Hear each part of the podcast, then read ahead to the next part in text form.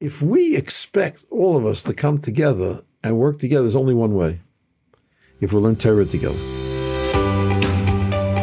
Something happened in the Jewish community. We couldn't just ignore it.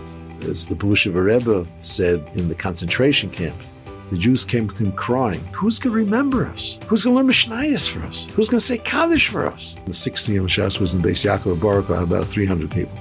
The next Siyum Hashas, we already hadn't felt for Forum. Felt Forum held 5,200 people, men only. People made reservations, but Rabbi Sherer was afraid that the people wouldn't come.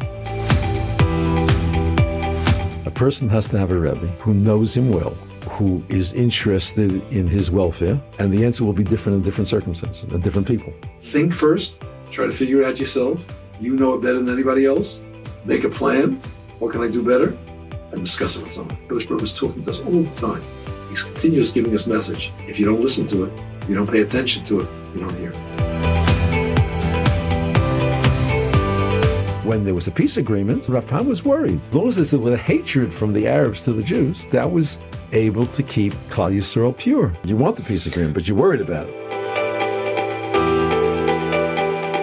Pinchas Herzka had what he felt was a simple solution.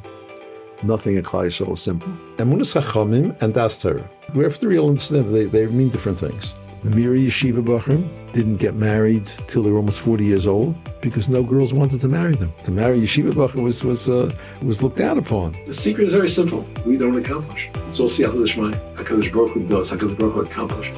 We have to be mishtadel.